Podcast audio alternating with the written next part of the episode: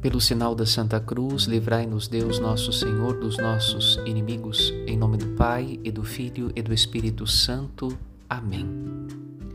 Hoje é o dia em que nós recordamos a vocação dos padres. São João Maria Vianney, com sua humildade e dedicação pastoral, demonstra com quanto amor se deve cuidar das ovelhas do rebanho de Cristo um dos desafios deste tempo é o socorro das necessidades dos irmãos.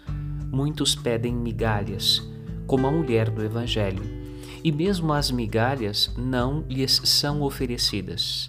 É verdade que a fome e a sede das multidões é imensa, mas o ministério presbiteral na igreja e no mundo precisa ser um sinal da solicitude de Cristo, bom pastor a escolha de rejeitar aquele que suplica precisa ser excluída do repertório pastoral daquele que deseja identificar-se com Jesus.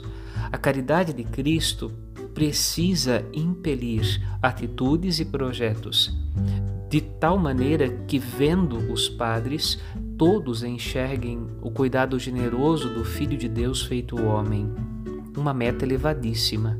Por isso, peçamos a intercessão do cura Dars por todos os padres e por este que vos fala. Padre Rodolfo.